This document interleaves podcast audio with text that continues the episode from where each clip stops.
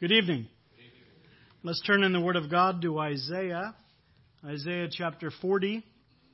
It is good to be with you again in the name of our Lord. We always enjoy coming to Boulevard and seeing our many friends and brothers and sisters here. And I neglected to mention when we go to Peru, we're going to be mainly working with a brother who has a connection to Boulevard, Brother Joel Clark. So uh, we'll give Joel your greetings, if that's okay by you. And uh, Brother Joel does a lot of the speaking, and some of the Peruvian brethren also do speaking. It's like a Bible school for the month of January. Brother Mark Hartley has been down there the first half. He and I are like ships passing. He's he's leaving, I'm coming in, and so we've got a lot uh, upcoming starting uh, this weekend. Speaking of connections, uh, yes. Going, you were with Tim Stafford, and you're going again. Right? Yes, Lord willing, we're going to Tim and Yoli in Seoul in November, I believe. Naomi can, yeah, Naomi's nodding. Naomi uh, tells me where I have to be. So it's kind of like, you know, there, certain people like Elvis had people that got him up and told him, okay, put this on, go here, go there. I'm not like Elvis, but uh, Naomi is like that toward me. She keeps me straight. So I'm thankful to the Lord for a good, organized wife, and that's uh, exactly what I need. So I'm thankful. Isaiah chapter 40. Now, there were some of the brethren here who were with us for the Florida Men's Bible Study up at Camp Horizon a few weeks ago, and we did the second half of the book of Isaiah from chapter 40 through 66. It'll be a relief to those of you who that is uh, applicable to know that I wasn't assigned any of the passages I'm speaking from tonight. So this isn't repeat in that sense, okay? So you're getting a new material. Uh, but I'll put in a plug, Lord willing, next January, uh, starting on the 2nd, I believe, we're having the Florida Men's Bible Study again up at Camp Horizon. And it's something that, as I've been going around assemblies in Florida, there's a lot of men that say, you know, we only heard about this after the fact. Now, you don't have that excuse. There are people from this assembly that come to it. Uh, but just a friendly reminder come on up, study the Word of God. It's a unique thing to be able to take a few days like that, where we, we usually run for about three and a half days or so, if you add it all up, and to spend all day long with some breaks in the Word of God and even in the conversations you have in between sessions.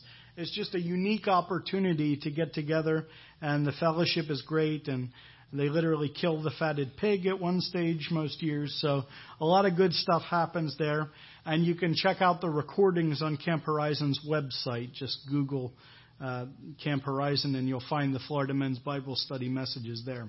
Okay, enough commercials. Isaiah chapter 40. Let's read in the Word of God. We'll start at verse 9. Isaiah 40 and verse 9. O Zion that bringest good tidings, get thee up into the high mountain. O Jerusalem that bringest good tidings, lift up thy voice with strength. Lift it up. Be not afraid. Say unto the cities of Judah, Behold your God. Behold, the Lord God will come with strong hand, and his arm shall rule for him. Behold, his reward is with him, and his work before him. Now, what I want to speak to you about tonight is the Lord and idols. The Lord and idols. These, of course, are things that are opposing. An idol is a made up God. It is a false God. Or it is something that you put in the place of the true and living God. A counterfeit God, if you will. Something that isn't the real thing, but it takes away your affections or you put your confidence in it when it ought to be God whom you're looking to and in whom you're confiding. Isaiah has a lot to say against idols, right from the first chapter, actually. At the end of the first chapter, he tells them that they're going to be ashamed of the terebinth trees that they've chosen. That is not a statement that is primarily about botany. It's not that they were planting the wrong kind of trees in their yard and God took issue with that. No, these trees were associated with idolatry.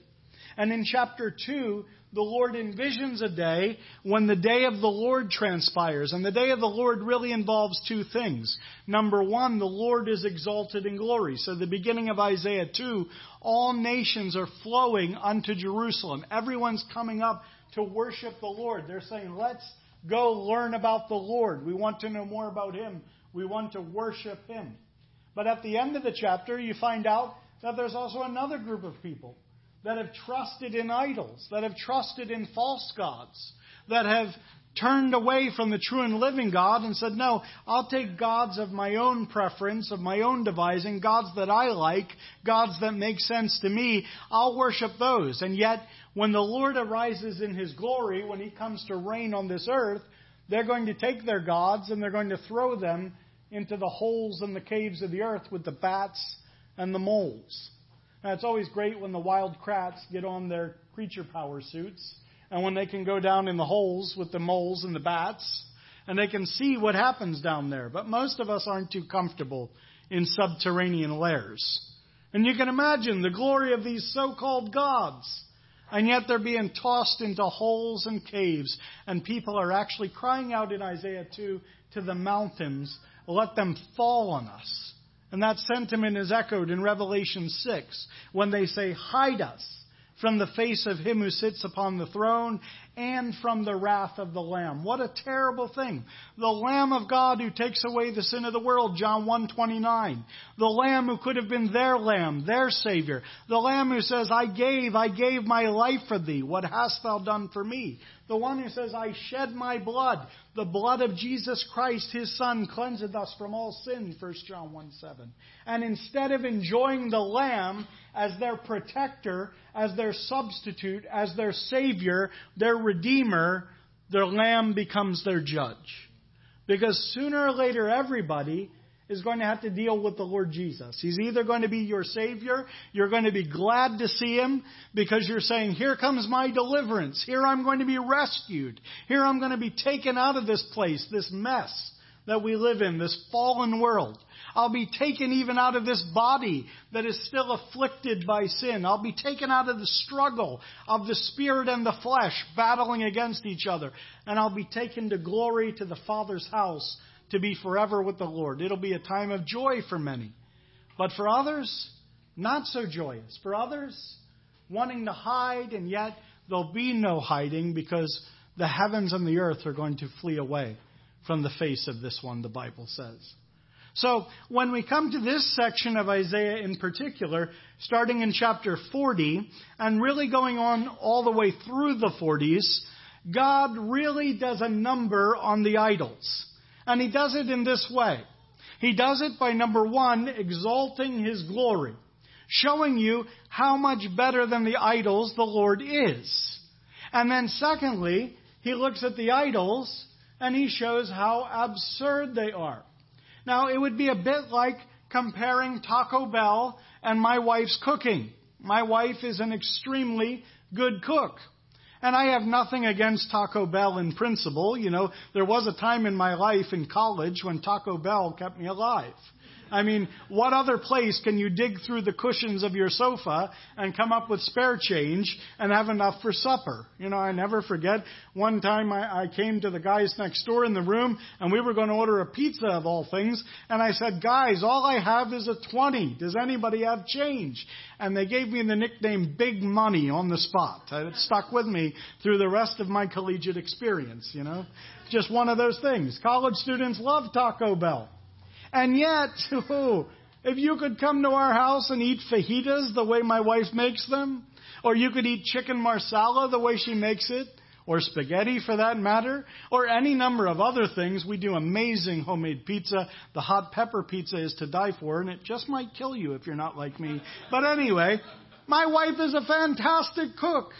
And I could say to you, well, there's two ways we could approach this. Number one, we could go to Taco Bell and we could read about the nutritional value of what you get at Taco Bell. Now, a beef Meximelt or a Taco Bell chalupa is not exactly the most nutritious food that's ever been invented, okay? Uh, but my wife's cooking, on the other hand, She was raised right by her mom, Sue Scott. I hope my mother-in-law hears this recording. She was raised right that you eat a well-balanced meal. And so my wife's always talking about protein versus carbohydrates, and you had to have a vegetable and you had to have a fruit, and these are just laws of the Medes and the Persians, which cannot be changed, you know? So we could talk about how bad Taco Bell is from a nutritional point of view. We could talk about how good my wife's food is from a nutritional point of view. We could talk about it from the aesthetic point of view. My wife's cooking looks better. In fact, my wife looks better than anybody I've ever seen working at Taco Bell. No offense if there's any Taco Bell employees here. But anyway, uh, you know, you see the point I'm making. You can make a comparison and you look at how beautiful something is in comparison to how ugly something else is. You can look at how useful something is, what it can do for you, versus how useless something else is, how it's vanity, it's empty. And that word vanity and vain, emptiness, futility, is associated throughout the Bible, particularly in the Old Testament, with idolatry. Now, you might say, well, Keith, this is obviously an Old Testament problem. I will remind you, the epistle of 1 John ends in chapter 5 in the final verse saying, Little children, keep yourself from idols. Because idolatry is as much a temptation in the church age as it has ever been in any previous dispensation or will be in the future for that matter. Because as one old Christian writer once said, the human heart is a natural idol factory. It makes idols. That's just what we do. We always want to look to someone or something as our confidence. If you don't believe me, just consider all the rhetoric that surrounds any election held in this country.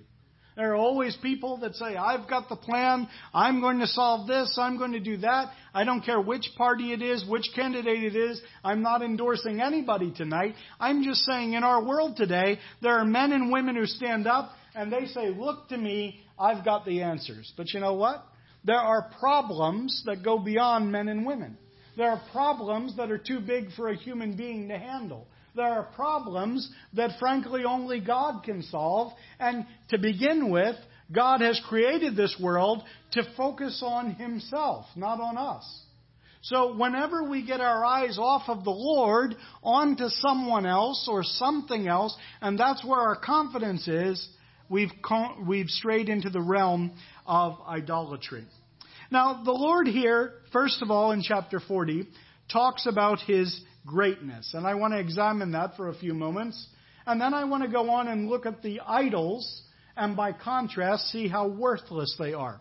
We're not going to hit all of the passages, even in, if you took, let's say, from chapter 40 through chapter 50, you would have numerous passages that are condemning the idols and that are exalting the Lord. So this is kind of a principle that keeps going through this whole section of the Word of God. There's this juxtaposition of the glory of the Lord versus the uselessness and the absurdity of the idols. But we're just going to look in chapter 40 tonight and also in chapter 41 and a bit in 44 and maybe make sidelong glances at a couple other chapters as we go along. But first, the Lord sets forth his glory. Now, I can't ever read Isaiah 40 without thinking of Handel's Messiah. Most of the chapter is in Handel's Messiah, so I've always got a soundtrack running in the back of my head. And don't worry, I won't sing for you tonight. But it's wonderful how it starts out Comfort ye, comfort ye, my people. Because this was a nation that was feeling very threatened that was under the thumb of the Assyrians, and the Babylonians were on the horizon, and there were other nations around like Egypt and Moab and Edom and, and these other places and Ammon. And what should we do about this geopolitical scenario? And they were filled with fear, much like the modern state of Israel is at this very moment. I mean, living in a very hostile part of the world, the Middle East, which of course is tumultuous and there's all kinds of fighting and storm and stress going on there. And here the powers of the world are getting together and ironically trying to divide up Jerusalem even. But the Lord here looks forward to a time when Jerusalem is going to be far different because Jerusalem is called in Psalm 48 the city of the great king. And here in Isaiah 40, The great king is going to be in his city. He is going to be ruling and reigning there. He's going to come with great power. You see what it says here in verse 10 Behold, the Lord God will come with strong hand, and his arm shall rule for him. Behold, his reward is with him, and his work before him. So there's that sense of strength. It's talking about the arm of the Lord.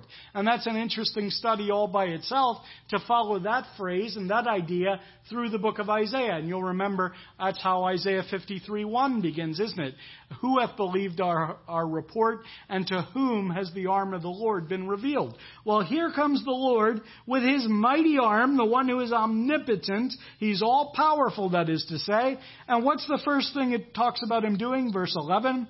He shall feed his flock like a shepherd. That's a wonderful image. He shall gather the lambs with his arm and carry them in his bosom and shall gently lead they that are with young. Now, there are some leaders that have come across the world stage that are manifestly very powerful in their day and generation. I mean, Joseph Stalin wielded a lot of power, didn't he? He killed people by the many millions in his own country. I mean, at his word, people were taken out and killed. Here was a man who had great power, but he didn't wield that well, did he? To have that much power invested in Joseph Stalin meant tyranny and actually meant terror for the people that lived in the Soviet Union, in the country over which he was ruling. Contrast the Lord Jesus the one who has all power in heaven and earth, he comes to rule, and what does he do? He takes care of the sheep. The Lord is my shepherd, I shall not want, says the 23rd Psalm. The Lord Jesus said in John 10, I am the good shepherd who lays down his life for the sheep. And with all of his power, how does he apply that? He applies it to taking care of the sheep. Uh, what kind of sheep? Well, even right down to the lambs, the little ones the young ones, the ones that are very vulnerable. Now, did you ever see the old movie in the 1930s with Boris Karloff, Frankenstein? You know the story that Mary Shelley wrote, and it's been turned into a number of films, but I still like that old one with Karloff. It still gives me goosebumps. But there's a part of that movie I always hated as a kid, and I still don't like it as an adult. And that is that Frankenstein's kind of wandering, the monster that is, is wandering the country, and he's kind of cast out, and he meets this little girl who's blind, and she befriends him. And inadvertently, he kills her because he's so strong. He doesn't mean to, but being with him, she ends up getting killed, and he gets blamed for it, and the villagers come at him with pitchforks and torches. That kind of thing can happen. We know how that can be. And yet, uh, they come after him, you know, and in a sense, it's great power that he's unable to control. Now think of the Lord. He has this great power, but it's completely controlled so that he can pick up this lamb, he can pick up this weak little offspring of the sheep. This one that's very tender and young. And he carries it. Where does he carry it? He carries it not upon his shoulder, that would connote strength. And the Lord uses that image in the Gospels when he's talking about bringing back the sheep that strayed, right? But here he says he carries it in his bosom. He carries that sheep close to his heart, where it's going to stay warm, where it's going to be protected, where it's near his love. That's how the Lord applies His power.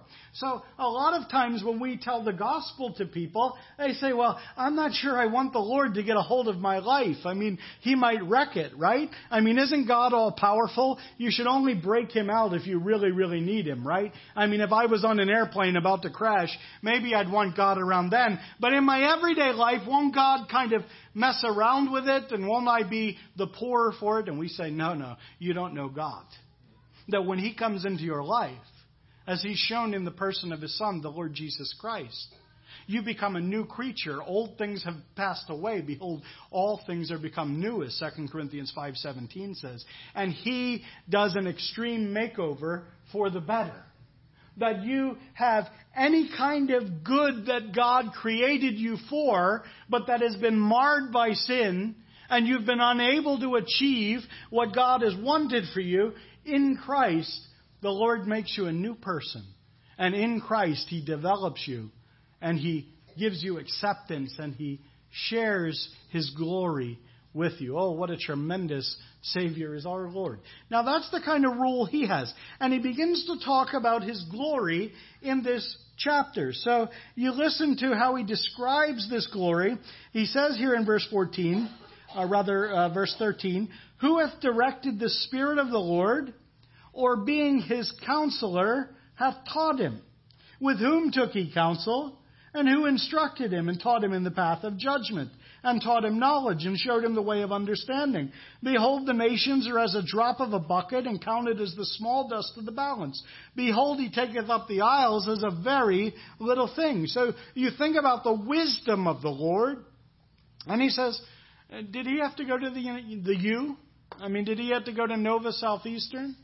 Or FIU or FAU or you know, Florida State or whatever your school of choice is. I hope I'm hitting it today. Emmaus Bible College there for your brother Dave. Anyway, the answer, of course, is no. Nobody taught the Lord. Here is one who has all knowledge. He's omniscient. And he has the kind of knowledge coupled with this power that you could take all of the nations, all of the, the sages and the wise men, and the Socrates and Aristotles and Democritus and Plato and all these sorts of people, and, and they don't come up to what the Lord is. You could take the extent of the earth, and it's like a little sandbox. It's not even that compared to what God is. He's so great. He's so powerful. All nations before him are as nothing, verse 17 says. They are counted to him less than nothing and vanity. To whom then will you liken God? Or what likeness will you compare unto him? This is the problem, right? This is why the second command of the Ten Commandments told us in Exodus 20 not to make a graven image of God. Don't try to reproduce what God looks like. Because guess what? Rembrandt can't do it. Michelangelo can't do it. Da Vinci can't do it. Bill Gates with all of his teams of scientists and their holograms and whatever other technology they have can't do it. You can't replicate or reproduce or make anything remotely like God. And then he starts to talk about the idols, verse 19. The workman melts a graven image, and the goldsmith spreads it over with gold, and casteth silver chains. He that is so impoverished that he hath no oblation, chooseth the tree that will not rot. Because after all, it's a bad thing when your God gets termites. He seeketh unto him a cunning workman to prepare a graven image that shall not be moved. That's what people do all the time. They take material things, things that may look beautiful to them, like these images were covered in gold and silver and stones, and they say, oh, look how great my God is. But he says, how do you compare that to God? Verse 21, have you not known? Have you not heard? Hath it not been told you from the beginning? Have you not understood from the foundations of the earth? It is He that sits on the circle of the earth. So, for all of those people who think about how dumb people in the Bible were and how uh, people believed in a flat earth back then and all that, I would point out here that Isaiah tells us about the circle of the earth, okay? He's quite aware, he's not giving a textbook on astronomy, of course, but he's quite aware of the nature of the creation. That's what the Lord is revealing here. And here, the Lord is outside of his creation, he's above the earth.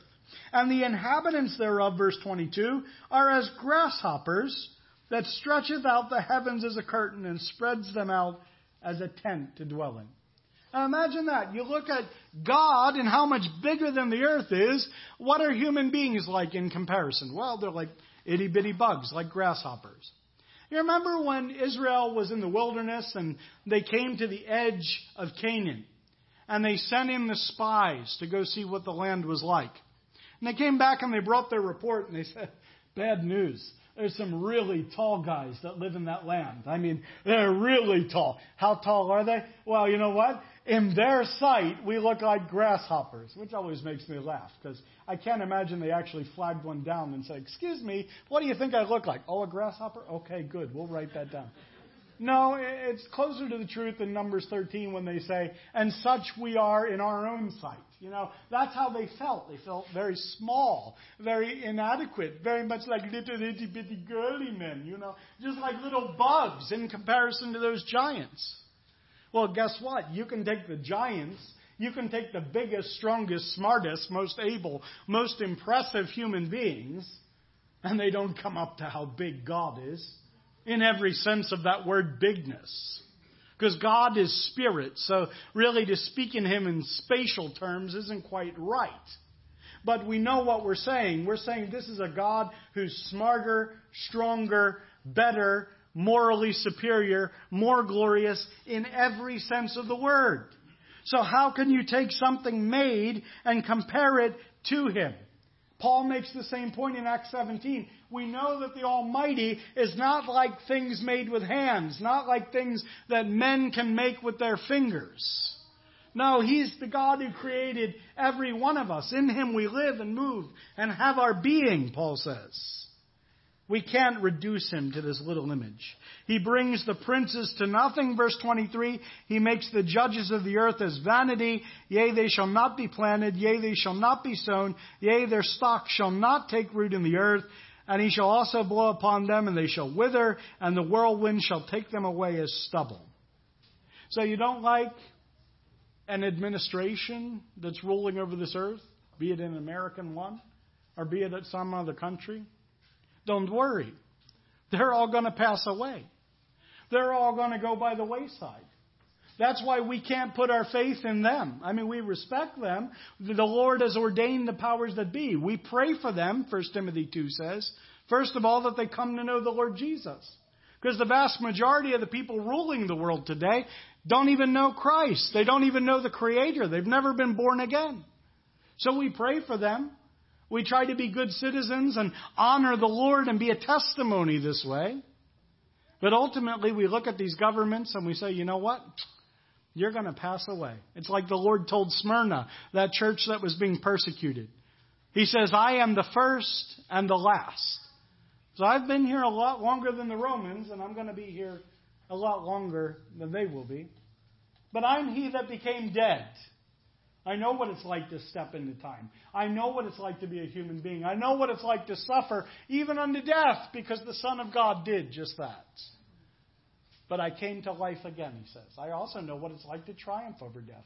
I also give you hope that transcends this world, transcends the persecution and the machinations of evil people and all the things they do against the saints. The Lord says, I've got this under control.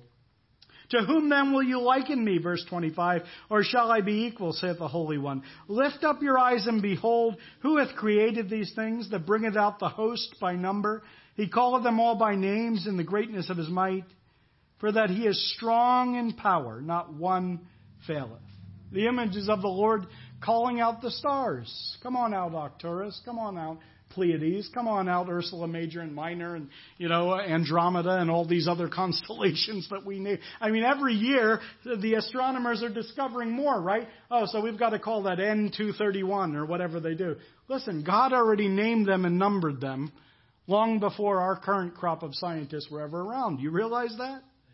David said in Psalm 8, When I consider the heavens, the work of thy fingers, what is man that thou art mindful of him, or the Son of Man that thou dost visit him? I mean, it's amazing, isn't it? That this great big God, who's absolutely incomparable in power, in strength, in wisdom, in glory, that he would have anything to do with the likes of us, let alone become one of us and say, you know what? I want to take you home with me. I want to take you to the Father's house. I want to bring many sons to glory. I want to be the captain of your salvation. I want to declare the name of my Father in the midst of the great congregation. I want to sing a song for you there and say, Behold, I and the children whom God hath given me. That's all in Hebrews 2. You can read it. Beautiful, isn't it? He doesn't need us. He's so much bigger than us. He's so much out of our league, we can't even comprehend it. But He wants us. Christ Jesus came into the world to save sinners, of whom I am chief. He wants us with Him. Not because He needs us, not because He lacks somehow without us, but He wants us. That's the grandeur, the glory, the beauty of this God.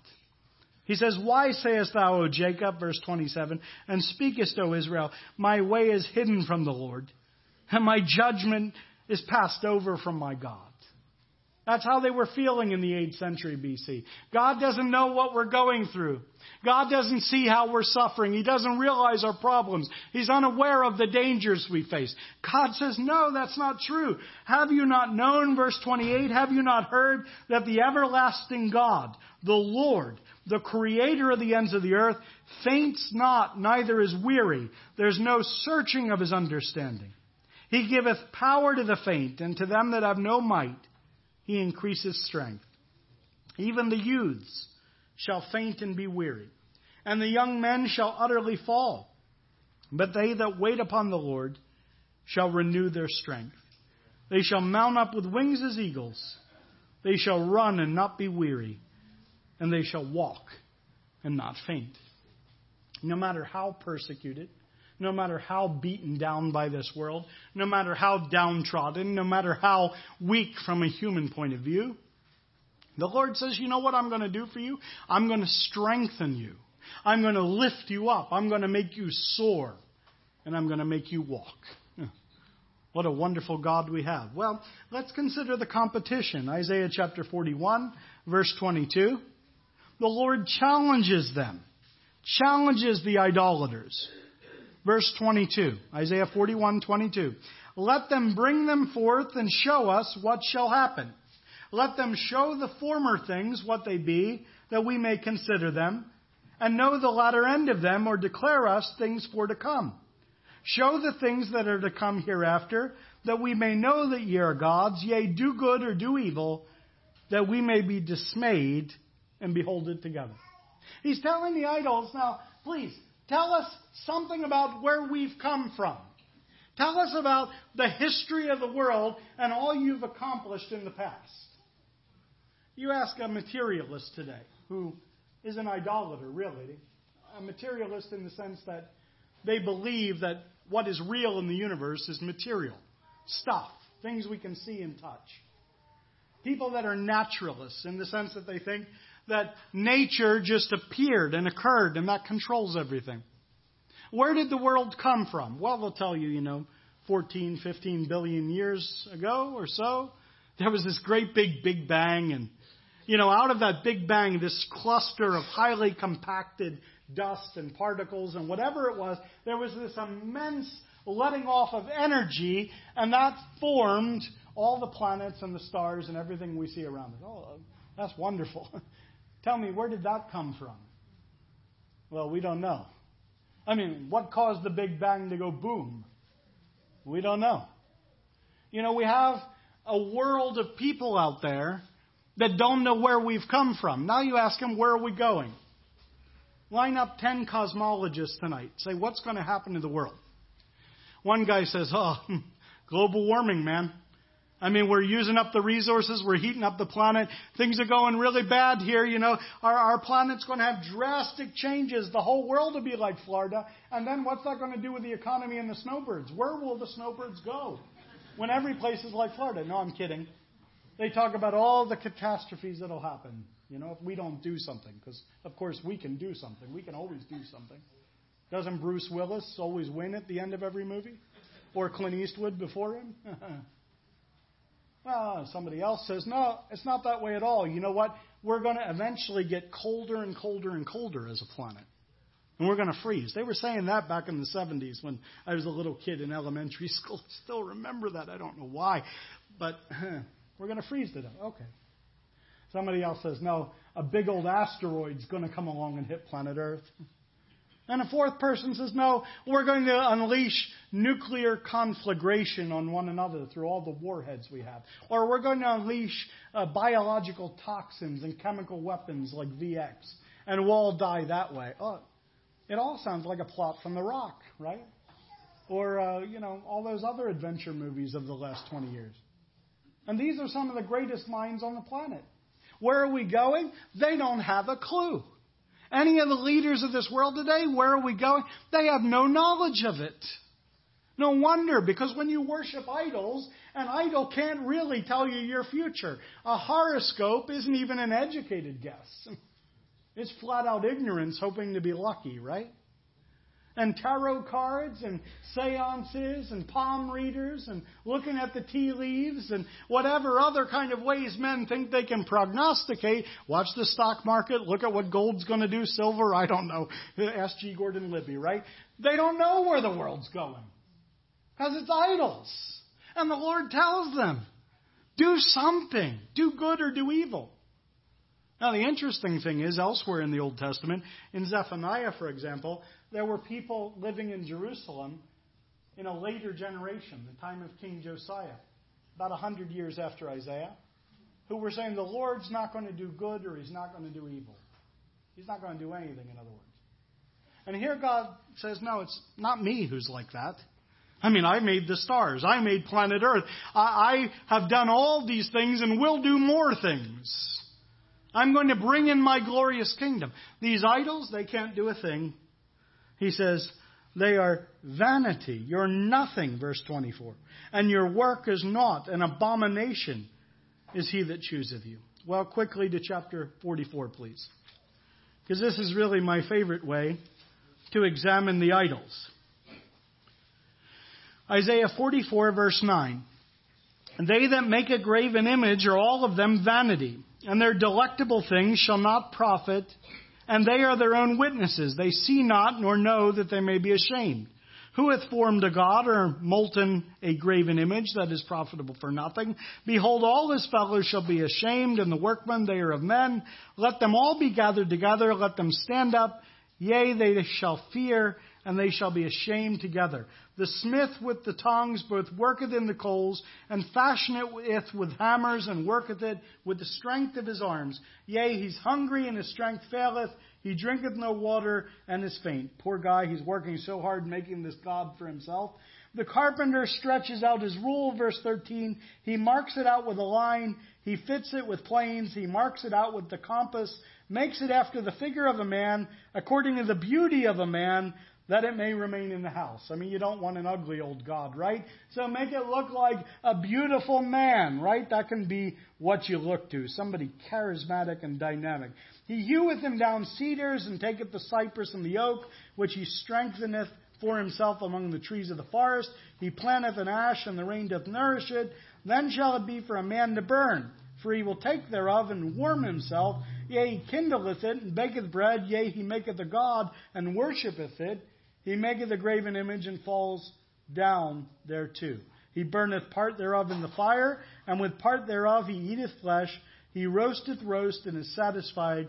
Yea, he warms himself and says, Aha, I'm warm, I've seen the fire, and the residue thereof he maketh a god, even his graven image. He falls down unto it and worships it and prays to it and says, Deliver me, for thou art my God. Hmm. Kind of stupid, right? That you got this whole industry that Isaiah describes of growing trees to cut them down and to split the wood, and you take part of that tree and you get a cunning artificer, somebody who's really good with the woodworking tools, and he makes it into an idol for you. And there you put it in your house and you bow down to it and you worship it. Well, what happened to the other part of that tree? Oh, we cut that up for firewood and we cooked lunch over it. I see. Okay.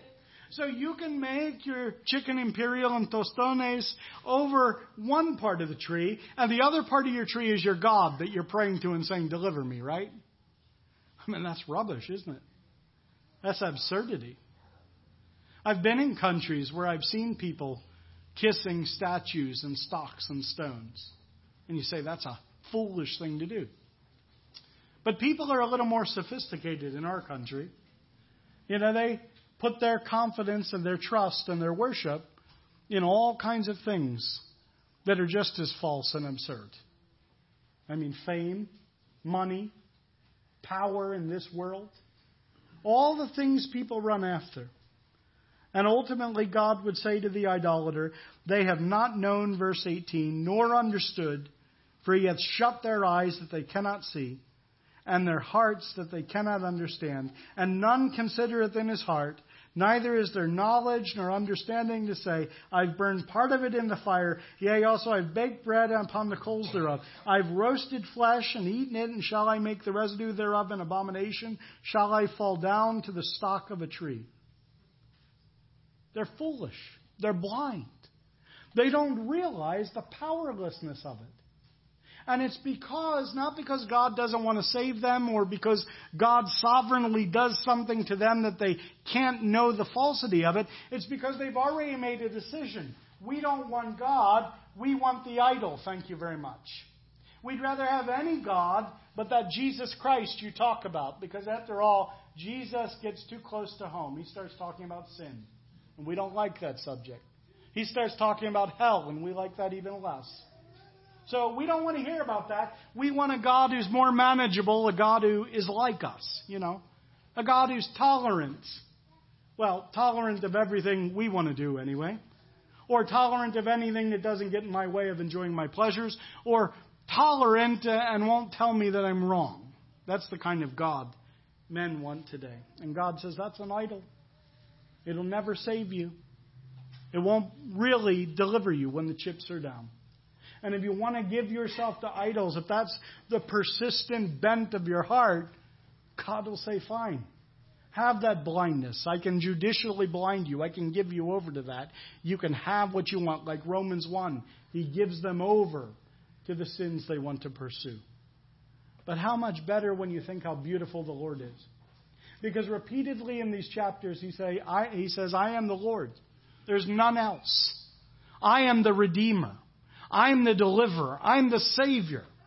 I'm the one who's the real deal. I can change your life. I can guide you through this tumultuous world. And I can take you to heaven at last. I can take you to the glory of being with me and of ruling and reigning one day with the Lord Jesus Christ. And men don't want it, of course. Many at least. But thanks be to God for a remnant, for some, that say, yes, idols are nothing. Idols haven't done anything for me. They haven't delivered me. They haven't helped me. My money, my bank account, my job, my family, my friends, my fame, none of this. I want Christ. Give me the Lord Jesus. Father, we thank thee for the Lord. We're thankful for what he is able to do, for his great might and power. But we're thankful also for his heart of love, which longs to save. And those of us who are believers tonight, we're thankful for a God who is wise, all wise. We're thankful for a God who is powerful, all powerful. We're thankful for a God who is present everywhere, that He says, I am with thee. We're so thankful for this, Father. We don't deserve it, but we receive it as thy gift. It is grace. And we pray that we would practically put our confidence in this God. Not look to our leaders of this world, not look to our bosses, not even look to our friends, but that we'd look to the Lord first of all. We pray this in the Lord Jesus' name. Amen.